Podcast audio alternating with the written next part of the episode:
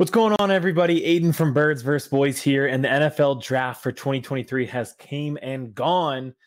And it's hard not to be elated if you're an Eagles fan right now. First and foremost, thank you to everybody who tuned into our live draft stream for round one on Thursday.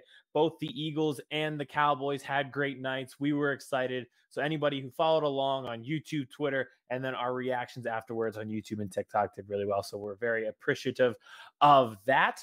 But let's talk about this Eagles draft class and everything over the past three days that they have done. I don't think we need to do report cards because it's pretty much an A plus. It was an A plus after day one, and then it only got better. We'll just go into the players, a little bit about them, and then just the strategy behind picking those players and why you should be so excited. I think the last YouTube video that we did before the draft, we said it was the last thing we said. You can't win in April you win in January and February. But it's hard not to feel like the Eagles won something, right? Over the past three days. So let's get into it. Starting Thursday night, the two Georgia players, Jalen Carter, Nolan Smith. First of all, value. So Jalen Carter drops to nine. You move up and you only do a fourth round pick to get it next year in order to get him. That just makes sense to take him at nine. And the player himself, no matter who you thought was the best defensive player in the draft, if you thought it was Will Anderson, if you thought it was Devon Witherspoon, if you thought it was Jalen Carter, seems like unanimous that those were the top three. So you got a top three defensive player. They're almost falling out of the top 10. And when you watch him play, just a physically dominant guy. That's why his win rate was so incredible at Georgia, blows things up in the middle. You can see why he is just comped to Fletcher Cox and could be the heir apparent to Fletcher Cox because they throw double teams at him all the time in the SEC, and he just would bully SEC offensive linemen and blow things up for that Georgia defensive line and might be the most impressive player on that defense that has multiple NFL players, including obviously a few on the Eagles. So that just made total sense at nine, and I'm glad they were able to do it. We didn't think he'd be there. We thought he'd go off the board. If not the top five, probably top seven. They get him nine there, which is fantastic. Nolan Smith, another one. They were surprised that he lasted until 30. We did a mock draft where I took him at 10. We thought he'd go in the teens there's been a lot made of the high character issues uh, and just, you know, are they bad eggs with the Georgia kids? And we'll get into that when we go over Kelee Ringo. Nolan Smith is the complete opposite. We knew a team that would fall in love with his high character, his motor, just his positive energy around him, and his competitiveness. So you take all that and you combine it with his athleticism.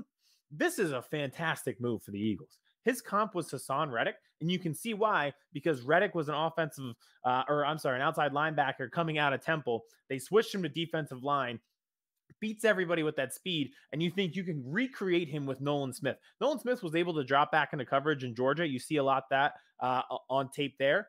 He could do the same type of thing for the Eagles that they do with Haason Reddick, where he was this offensive or uh, um, outside linebacker, turn defensive end, use his speed, get to the quarterback. To get him at 30, again is fantastic. And I'll just do my spiel here.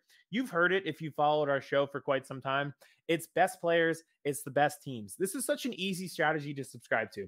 Nolan Smith and Jalen Carter were both five star prospects coming out of high school. So they're the best high school players in the country. They go to Georgia, powerhouse program. They win two national championships. So, okay, they're the best player on the collegiate program. They win this last title 65 to 7. So it wasn't even close who the best team and the best defense was in college football. It was Georgia, right? So, yeah, these kids could be busts. All these Georgia kids could be busts. Everyone that we've taken, Dean, Davis, Nolan Smith, Jalen Carter, Kelee Ringo, they could all be busts. But I'm just going to take my chances that the kids that were the best in high school and the kids that were the best in college are now going to be the best in the NFL. It's just such an easy train of logic to follow. And I'm so glad that the Eagles are taking it. Every draft pick is a risk. Every single player could be a best but you mitigate the risk when you take guys who have played in big moments, performed in big moments, and you have the eye test proof that they have been good their entire careers in football. This is the perfect example taking two guys from that Georgia defense who have dominated in the collegiate ranks for the past few years. And before that, taking DeVonta Smith and Landon Dickerson, who did the same thing at Alabama. So I'm just the best player, best team approach. I am all about it. I've been about it. I've been begging for it. I'm so glad that the Eagles are doing it. On to day two. Pretty ironic because this is the day where we don't have the Georgia guys. So it's kind of getting uh, flying under the radar, but two really good players as well. Sydney Brown, we mocked multiple times to the Eagles and our mock drafts on our YouTube page. We like this kid a lot. Physical safety, can play up the line, loves to tackle. I don't know if you guys saw his story, uh, but him and his brother, you're never going to have to question the commitment. You're never going to have to question the dedication. These are two kids that were living in homeless shelters, and they were like, all right, football is our way out of this shelter. So they've been grinding brothers at uh, at Illinois and just two star-studded guys. And you talk, you heard Howie Roseman talk about it. They it was a red star prospect, which means everything there, talent, leadership. They were like, gotta have this kid. He is perfect. And I think this is ironic. He could be the best player out of this draft. You look at everything involved one, talent, obviously, commitment, leadership, but also safety is a position of need. He could have major responsibility right away and be on the field for day one. Some of these other guys, Nolan Smith, Jalen Carter, Kelee Ringo, all those Georgia guys, yeah, they could be talented, but there's people ahead of them in the depth chart. Uh, Sydney Brown might be on the field day one for the Eagles. And I, I think he would be able to hold up if he was on, on the field day one. So all this Georgia talk, Sydney Brown could be the most influential prospect that they drafted. Now, the next one that they drafted, back to back picks. Again, that was a great move uh, by the Eagles to kind of trade and pick up some picks and kind of wheel and deal. So back to back picks. Tyler Steen, Alabama. Again, I'm all in. Give me the big time SEC programs who are playing for SEC championships, for playing for college football playoffs, who are playing for national championships. Those kids are performing the biggest moments probably will do the same in the NFL, right? It just makes sense. Tyler Steen. So this is like a classic Eagles pick. He's a tackle, but now he'll come in and he'll probably play guard. And after a while, as Lane Johnson and Mailata get older, he'll probably transition back to tackle. They're just going to give him to Jeff Stoutland and be like, okay, here's your prospect. Mold him into a reliable starter. We haven't really touched on this with the Eagles, but they don't have tremendous offensive line depth right now. Like Andre Dillard left, Isaac Seumalo left, Jason Kelce is going to retire soon, and Lane Johnson is in his 30s. Jack Driscoll is like your only line of defense in terms of depth. So Steen might not start right away, but they still need that depth. And we're just assuming that Cam Jurgens is good, but wasn't Jurgens supposed to be the heir apparent to Jason Kelce and just transition to, to center? So then you would need a guard there to fill, say, a spot, like you think Jurgens is going to. So Steen turns out another guy like Sydney Brown might be playing a pretty hefty role here. We're going to talk Jalen Carter nonstop, but these two guys on day two may have huge roles for the Eagles almost right away. And then we go to day three. Before the draft starts, the Eagles trade back up into round four, and you're saying, to do that from jump all the way from round six, where they were picking next, that big gap between round three and six, there must be somebody that they are dying for that they know won't make it all the way to round six and won't even come close. They have the draft picks to do it. They pull the trigger, they move up. They're the third pick in the fourth round. And where do they go?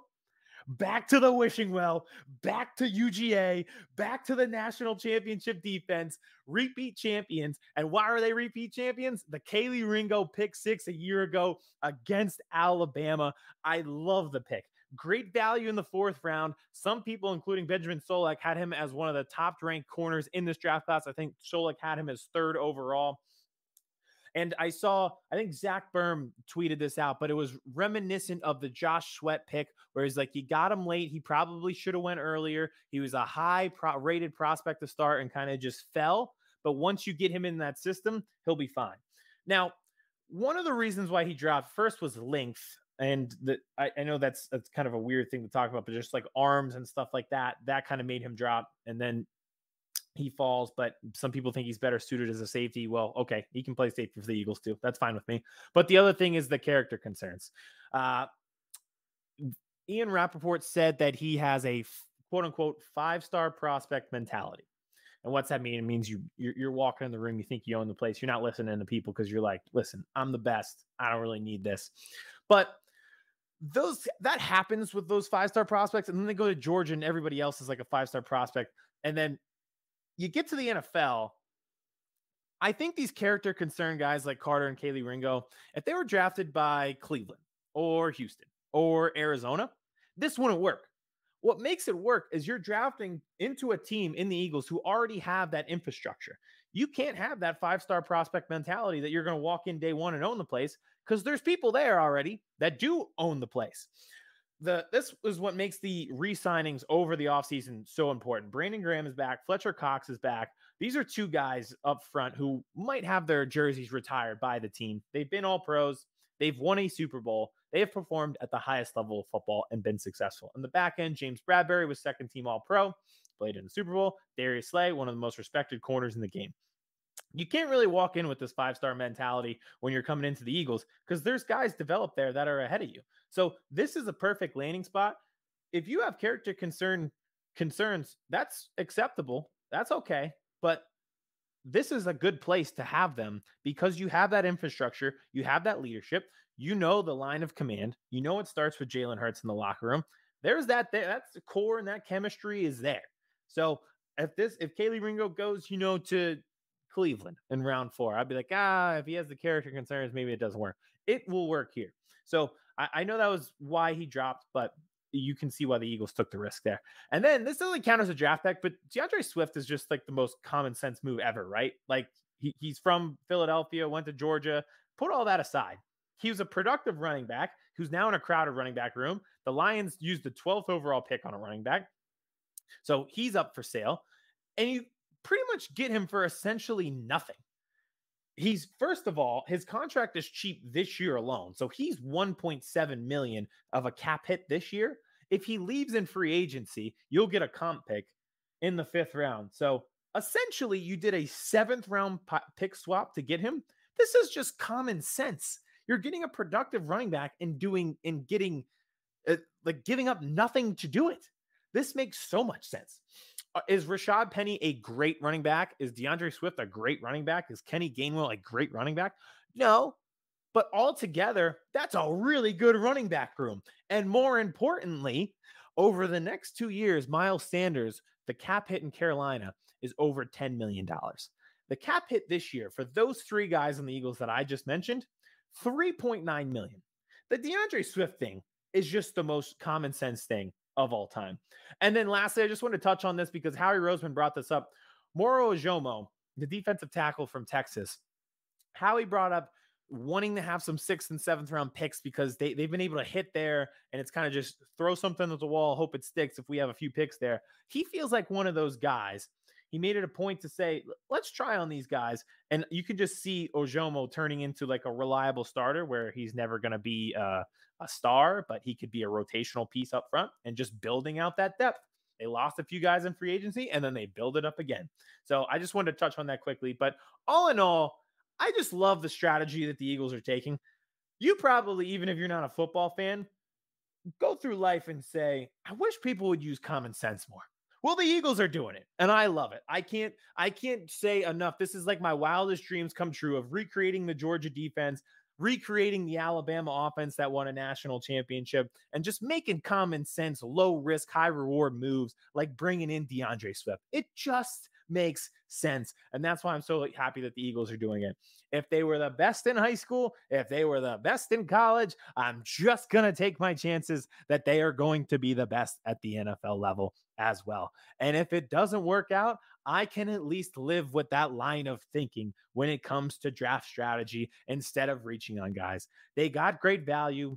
They targeted prospects who were talented and productive. They didn't reach and they mitigated their risk. It is the perfect draft strategy. Everyone should be doing it. And I don't really know why other people aren't, but I am so, so, so excited and juiced up about the Eagles now. I'm recovered from the Super Bowl almost after this three day stretch. So, We'll be back with more videos. I think what we're going to do is bring some more people in for interviews. We'll have Kevin back for the Cowboys reaction and everything like that. Make sure to subscribe to our YouTube page. We saw a lot of new subscribers after the NFL draft. Numbers doing great on those reaction videos. So we're very excited about that and excited that you're excited. And you should be if you're an Eagles fan. So thanks for tuning into this one. We'll be back soon. And welcome to Georgia North, boys. This is the best.